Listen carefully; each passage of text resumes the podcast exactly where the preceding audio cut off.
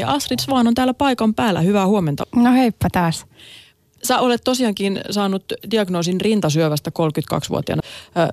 Minkälainen elämänkumppani syöpä on?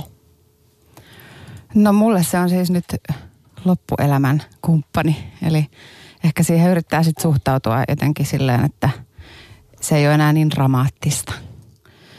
Että ehkä huomaan välillä, että ulkopuolisten ihmisten silmissä, että ai niin, että tänään piti olla ihan kauheata. Ja, ja sitten etenkin viime kesänä mä oon ollut aika onnellinen ja on tosi onnellisessa tilanteessa sairauden kanssa, että pärjään tosi kevyellä lääkitykseltä, tosi kevyellä kevyellä, mutta siis semmoisella, että hiukset pysyy päässä ja, ja kunto pysyy aika hyvänä. Niin sanotaan, että täl, tällä kohtaa jopa välillä semmoinen kumppani, jonka voi unohtaa. Niin onko se joka päivä samanlainen kumppani? No ei todellakaan.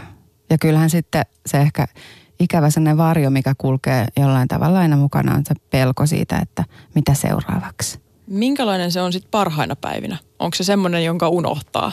Onko ne parhaita päiviä? On. Et parhaina päivinä mä tiedän vain olevani kolmekymmentäkuusivuotias Astrid ja oon niinku sukeltanut kaikkiin mun intohimoihin ja töihin, enkä muista sitä syöpää. Siinä on varmaan myöskin ollut kuitenkin vaiheita siinä matkan varrella. Teillä ei ole aina ollut tämmöinen suhde kuin nyt on. Joo, ei todellakaan, eikä nytkään ole semmoinen, että olisi joku stabiili hyvä tilanne. Niin kun, että vaikeuksia on ollut totta kai ja se on ehdottomasti, rintasyöpä on sairaus, jota jonkun ilman olisin todellakin pärjännyt paljon paremmin.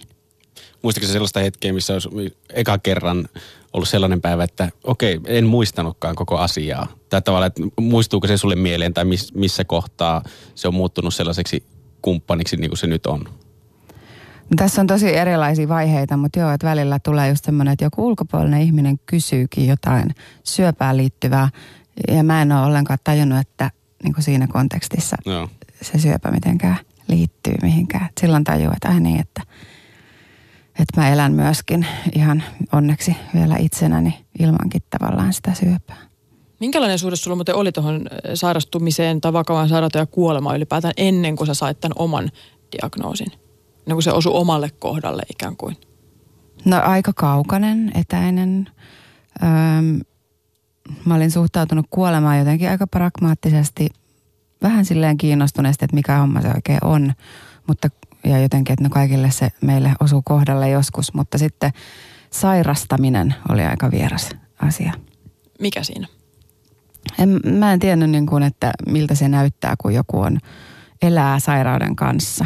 Ei ollut ehkä niin kuin lähipiirissä sellaista oikein. Varsinkin tällainen niin kuin, ö, fyysinen sairaus, niin se oli semmoista, että kaikki piti opetella.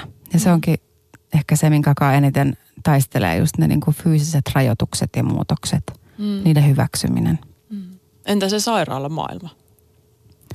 Joo, no se on onneksi niin kuin rintasyövän kanssa niin aika vähän aikaa vietetään siellä sairaalassa. Että siellä ei niin kuin yötolkulla olla, kun taas jo, joissain syövissä on pakko olla niin kuin vaikka viikko kerrallaan siellä sairaalassa. Mutta joo, se on semmoinen maailma, joka kyllä sen niin kuin se muotokieli jo on semmoinen tosi vaikea. Ahdistava. Siellä on kaikenlaisia käytäntöjä ja sut laitetaan tiettyyn laatikkoon, kun astut ovesta sisään tai astut järjestelmään sisään.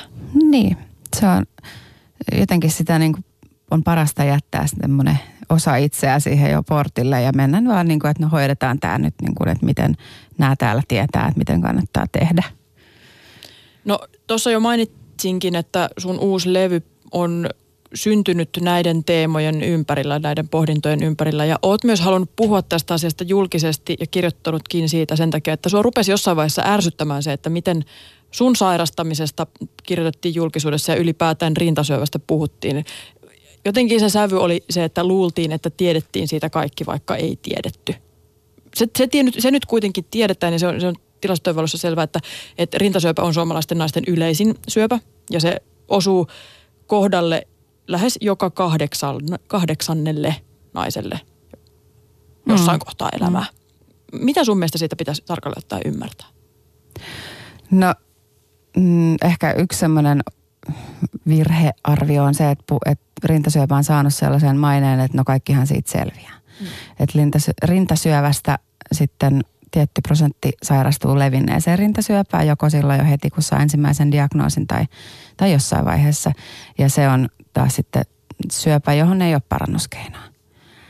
Ja se jotenkin asettaa sen koko sairauden ihan eri valoon niin siihen, että kyllähän se, vaikka sitten ei sairastuiskaan levinneeseen rintasyöpään, niin kun suurin osa ei sairastu, niin se muuttaa sen ihmisen elämän siitä eteenpäin. Ehkä toinen on se, että, että ajatellaan, että se on vanhojen naisten sairaus, mutta että siihen sairastuu jatkuvasti niin kuin enemmän ja enemmän nuorempia naisia. Mm.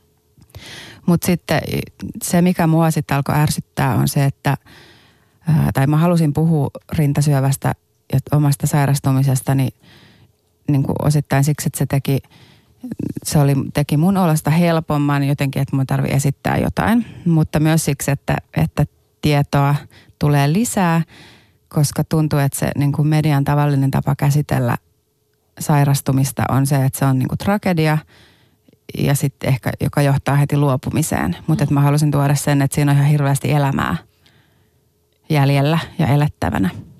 Onko jotain, mitä sä haluaisit muuttaa nimenomaan siitä, että miten siitä käytännössä puhutaan siitä syövästä tai, tai kuolemasta? Esimerkiksi itselle on tullut aika usein vastaan se, että sitä prosessia kutsutaan jotenkin taisteluksi syöpää vastaan. Onko se sun mielestä hyvä metafora? No ei, koska eihän, äh, mä en niinku taistele, mä elän mun elämää, se on tässä niinku mun tehtävä. Ja sitten lääke, lääketiede ja lääkärit, hoitajat. Anteeksi, on ne, jotka sitten tekee taas työtään ja tutkijat, jotka tekee tosi tärkeää työtä sen eteen, että saisi lisäaikaa tai jopa, että löytyisi parannuskeino syöville. Mitä sä haluaisit, Astrid, sanoa jollekin semmoiselle tyypille, joka on just saanut rintasyöpädiagnoosin? No mä, mm, tää on jotenkin tosi, tosi, mulle tulee heti ne omat tunteet tosi voimakkaasti, kun mä ajattelen sellaista ihmistä ja niitä on tänäkin vuonna tietenkin ainakin viisituhatta Suomessa. Mutta ehkä sen, että kyllä tästä sä selviät, muutut ja toivoa on. Mitä ne muuten on ne omat tuntemukset, jotka nousee pintaan? Hirveä empatia ja sellainen niin kuin suru, että joidenkin muidenkin täytyy lähteä tähän hommaan. Mm. Onko näitä toimittajilta, jotka on tehnyt juttuja, joilla on ollut ehkä se ennakkoluulo, kun on lähtenyt tekemään haastattelua vaikka, niin on ollut se ennakkoluulo just tästä syöpä on taistelua ja, ja vähän luullut tietävänsä sen, että mitä sä käyt läpi. Mutta sitten kun sä oot puhunut omalla tavalla siitä, niin ne on ollut, ihmeissä, on ollut ihmeissään siitä, että ai, et miten sulla on tällainen lähestymiskulma tähän sairauteen. Onko tullut sellaisia kommentteja? No en mä tiedä, mutta ihan kivasti on kuitenkin otettu sitten vastaan se erilainen näkökulma tai jotenkin, että onhan siis oltu myös tosi kiinnostuneita. Mm. Ja ehkä just siksi, että oli se nyt rintasyöpä, mutta kuitenkin kaikki ollaan tosi hauraita ja herkkiä ja läheisillä tai itsellämme on kaikenlaisia vastoinkäymisiä, niin se on kuitenkin aihe, joka on, on kiinnostanut. No tämä levy From the Bed and Beyond, sen kuunteleminen ei ole kuulijalle ihan helppo kokemus. Se lähtee liikkeelle kuolevalle ystävälle kirjoitetusta kappaleesta. Mutta näitä levyn kappaleita kun kuuntelee, niin tulee samalla sellainen olo, että sä oot jollain lailla ottanut äh, asiasta henkisen niskaotteen tai ainakin miettinyt sitä omaa suhtautumista siihen. Äh, levy ei ole käpertynyt sisäänpäin, vaan, vaan sä laulat välillä keuhkojen pohjasta ja sun äänessä on jotain valosaa, jopa vähän semmoista jotain leikittelevää. Mä, mä en tiedä, että onko tämä vaan mun omissa korvissani, että et haluanko mä ajatella näin, jotta se olisi helpompaa mulle kuunnella sitä. Joo, siis siellä on selvästi munkin mielestä ihan, siis mä yritin tehdä myös pop-levyä, vaikka alkuun pistettiin kaikkeen rankin, että, että ne romautetaan, pistetään kaikki kortit niin kuin eka pöytään ja sitten voidaan alkaa myös nostattamaan. Ja se pop-elementti on mulle tuolla levyllä tosi tärkeä, koska se on se semmoinen niin kuin henkinen tuki, jota mä itse myös kaipasin siinä kirjoittaessa ja ihmetellessäni, että mitä on tapahtunut. Mm. Äsken kun lauloit luurankonaisesta, niin se saa jopa hyräilemään mukana ja mm. vähän hymyilemäänkin jotenkin se ajatus siitä luurankonaisesta, joka siinä pyörii koko ajan ympärillä. Oliko se helppo löytää se sävy, jolla sä käsittelet tätä sun musiikissa? No mä tein aika kauan tätä levyä tavallaan, että mä aloitin silloin kaksituhattaneljätoista. Mä niin kuin tiesin, että tästä mä teen ja aloin muotoilla, että mitä mä aion tehdä. Mutta sitten mä tein niin kuin biisejä kaksituhattaviisitoista vuoden loppuun. Ja kaksituhattakuusitoista sitten äänitettiin ja vielä niin kuin kaksituhattaseitsemäntoista alussa saatiin pikkuhiljaa valmiiksi. Niin, niin kyllä siinä kesti, kyllä siinä niin kuin haki muotoaan. Ja sitten nyt ollaan jo sen verran kaukana siitä lopputuloksesta, että mä alan olla, että, hmm, että mitä olisin voinut tehdä toisin. No mitä sä ajattelet nyt? Se oli viime vuonna kuitenkin vasta, kun se levy ilmestyi. Ei sitä mm. niin kauan ole, mutta sä oot tietysti työstänyt niitä hirveän kauan. Niin ja sitten nyt on soitettu livenä jonkin verran, että ne biisit on myös elänyt, elänyt livenä ja sitten ihmiset on ottanut jotain omikseen, niin se muuttaa sitä suhdetta kappaleisiin. Mutta mut joo, siis toi se, mitä sanot siitä, että siellä on myös semmoista jopa niin kuin veikeää tai niin jotain, niin, niin sit, joo, sitä on. Mä esimerkiksi Skeleton Womanin kohdalla niin ajattelin myös sellaista, että mitä jos, jos kuoleman hahmo olisikin sellainen niin kuin vamppi, tai mit, että jos saisikin niin kuin flirttailla sen kuoleman kanssa tai elämän kanssa, että niin kuin kokeilla niitä erilaisia rooleja, että miksi se pitää olla aina se uhri ja kuolema, se asetelma. Niin se kiinnostaa mua, että, että minkälaisia sävyjä siihen on ylipäätään löytynyt sit matkan varrella. Että, että löytyykö sieltä myös semmoista huumoria? Löytyy, kyllä. Minkälaista se on? Aika ronskia. Mille silloin nauretaan? No tilannekomiikka on ainakin sairaalassa kyllä tosi niin kuin eläväinen laji. Ja kyllä sillä jotenkin sille ihmisen heikkoudelle ja kaikelle muutokselle, kaikelle sille, mikä on rumaa. Siitä tulee aika helposti sitten myös hauskaa. Kaikelle, mistä pitää luopua. Ja toki myös sitten niille ihmisten tyhmille reaktioille, joita sairas kohtaa jatkuvasti. Niin mä mietin, että se huumori on varmaan tosi paljon erilaista esimerkiksi ystävien kanssa kuin sitten lääkärien kanssa, koska lääkärit tavallaan on nähnyt jo sairauksia paljon. Et yhtä musta huumoria kuin lääkäreiden kanssa käydään, niin ei varmaan toimi sitten jonkun, jonkun ystävän kanssa, joka ei ole niitä sairauksia niin paljon. Ei, joo. Ja semmoinen siis toinen vertainen, niin sen kanssa se huumori on niin kuin helpointa. Joo. Minkälaisia ohjeita sä oot saanut tämän sairauden kohtaamiseen, kun sä sanoit, että, että vinkkejä satelee eri puolilta aina? Joo, aina välillä on tullut semmoisia ryöppyjä ohjeita. Öö, Aika paljon semmoisia niin kuin jotain lääkityksiä, vaihtoehtoisia juttuja, jotka ei ole niin kuin kuulu meidän sairaalan repertuaariin, jotka voi olla jotain, mitä nyt vasta tutkitaan tai, tai jotain ihan, ihan edustaa jotain muuta ajatusta siitä, miten syöpä esimerkiksi kasvaa ihmisessä kuin mitä niin kuin länsimäinen lääketiede edustaa. Ihan siis laidasta laitaan kaikenlaisia semmoisia henkiparannusjuttuja. Onko sä huomannut, että, että jotenkin ihmisten suhtautuminen suhun olisi muuttunut myöskin ihan, ihan tämmöisissä arkipäiväisissä kohtaamisissa sen myötä, kun on kerrottu, että sulla, tai sä oot itse kertonut siitä, että sulla on rintasyöpä? Joo, kyllä mä aina välillä, ja sitten tosiaan kun mä saatan itse unohtaa sen, mm. niin sitten mä välillä tajun jossain kohtaamisessa, että ai niin, että tää johtuu nyt siitä, että tää ihminen tietää, että mulla on syöpä, ja hänellä on nyt joku tunne siitä, niin törmään tällaiseen. Tulee tippalinssiä tai jotain semmoista. Voi tulla, joo. Joku, joku niin kuin toinen asia tavallaan herkistää se ihmisen jo valmiiksi. Joo, semmoisia yllätyksiä voi tulla. Mutta toisaalta se on ehkä, mä otan siitä sen, että meidän kohtaamiset, minun ja muiden ihmisten, usein on nykyään niin kuin paljon helpommin mennä sellaiseen niin kuin syvälle tasolle heti. Että ei tarvitse sellaista niin kuin säästäpuhelua ihan kauheasti ja se on ihan mukavaa. Sulla on myös lapsi. Sä julkaisit muutama viikko sitten Instassa kuvan, jossa saatat häntä eskariin. Miten tota, te puhutte kotona siitä, että mitä, mitä sulle tapahtuu?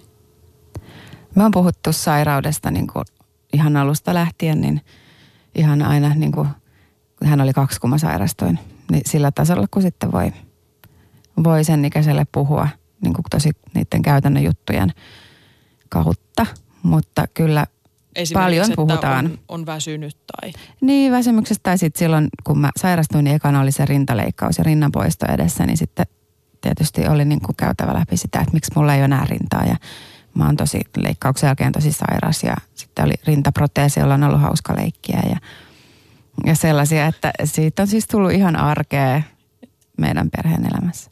Mutta paljon se on myös käsittelyssä. Joo. Mistä aiheesta te puhutte? Öö, no nyt viimeisin, mikä on ehkä ollut, niin on ollut kuolema ja sitten se, että miksi jotkut saa apua lääkkeistä ja toiset ei. Hmm. Mitä sä sitten sanot, kun, kun on jotain huolia ja kaikkeen ei ole välttämättä vastausta? Niin ei mulla välttämättä ole mitään vastausta, mutta mä lohdutan ja mulla on onneksi niinku ilo olla siinä paikalla ja kuunnella ja surra yhdessä. Mm. Et, ja sitten, no me ollaan, että Veljeni leijona mieltä, se on myöskin ollut semmoinen jotenkin tosi lohdullinen kirja jakaa yhdessä tämän lapsen kanssa. No niin kuin tuossa mainitti, mainitsitkin Astrid, niin äh, Puheen Aamun vieraana siis muusikko Astrid Swan, niin äh, olet tehnyt kaikenlaista. Et halunnut ikään kuin jäädä semmoiseen ajatukseen, että et nyt tämä tarkoittaa luovuttamista, mikä oli ehkä semmoinen havainto, minkä olet tehnyt sitä ulkopuolelta, että et se on usein semmoinen puhetapa, joka äh, syöpään liittyy. Äh, sä oot palannut yliopistolle töihin, teet sukupuolen tutkimuksen väitöstutkimusta paraikaa, uusi levy, joka ilmestyi viime vuonna. Se on kerännyt ylistäviä arvioita. Siis se on mainittu muun muassa maailmanluokan levyksi. On ollut, äh, sai Teosto-palkinnon, mm-hmm. onneksi olkoon siitä. Kiitos. Äh, oli ehdolla myöskin Emma-palkinnon saajaksi ja, ja jopa pohjoismaisen musiikkipalkinnon saajaksi. Kyllä. Mitä sä itse ajattelet siitä ristiriidasta, että äh, sä oot saanut kuulla vakavasta sairaudesta ja sen myötä sä oot tavallaan saavuttanut ammatillisesti jotain ihan uusia tasoja. O- oot kenties parhaimmillaan. Niin. Niin se varmaan on, että, että, että se levy, siinä mulla oli jotain sellaista sanottavaa, joka sitten resonoi myös, joka resonoi mulla ja sitten löysi yleisönsä. Öö, onhan se hassua, mutta niin, ehkä mä ajattelen niin, että jotain hyvääkin sit siitä sairastumisesta tavallaan, tavallaan on myös mulle. Ja se, että mä pystyn tekemään musiikkia, niin se on, ja muita juttuja, niin on se niin kuin, mikä pelastaa mut. Mm.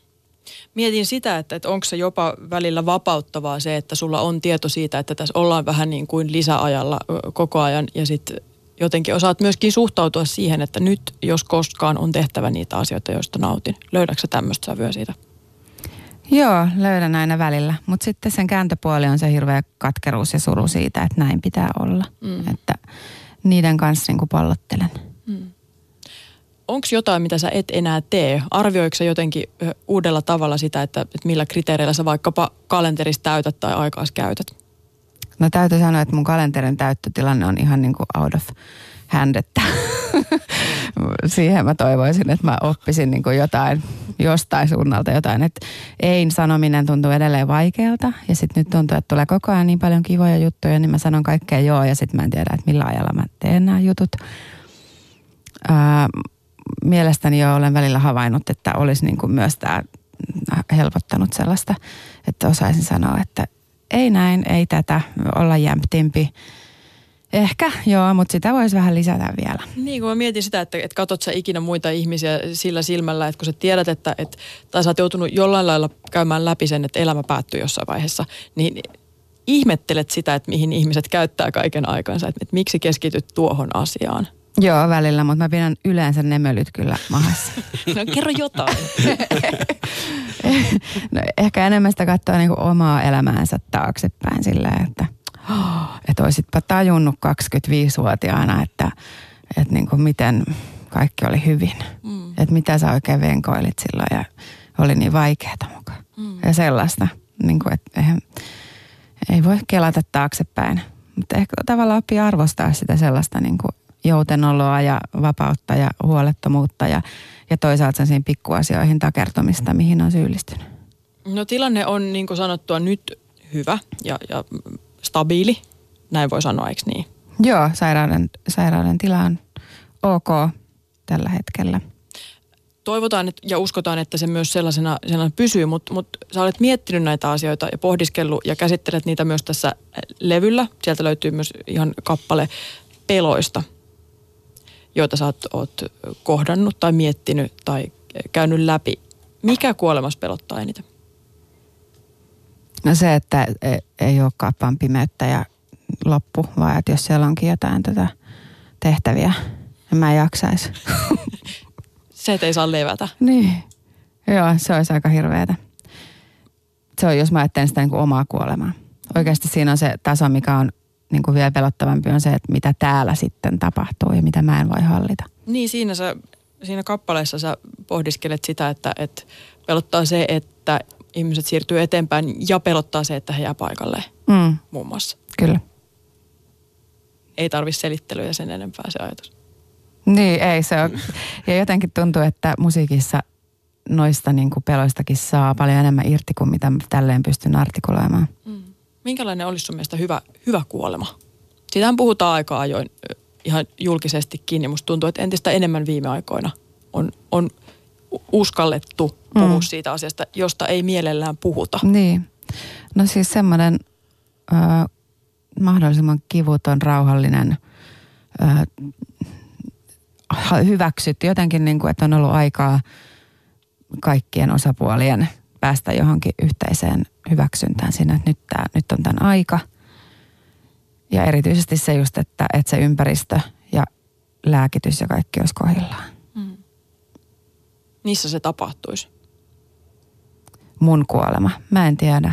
Se vaihtelee mun ajatukset siitä. Mm. Nyt mä oon jopa niin kuin ajatellut, että en mä välttämättä syöpään kuolekaan, mikä on niin kuin ihan vapauttava juttu. Niin. Tavallaan. Pelkään taas lentämistä. Se on varmaan ihan mielenkiintoinen tunne. Joo, ärsyttävää, kyllä.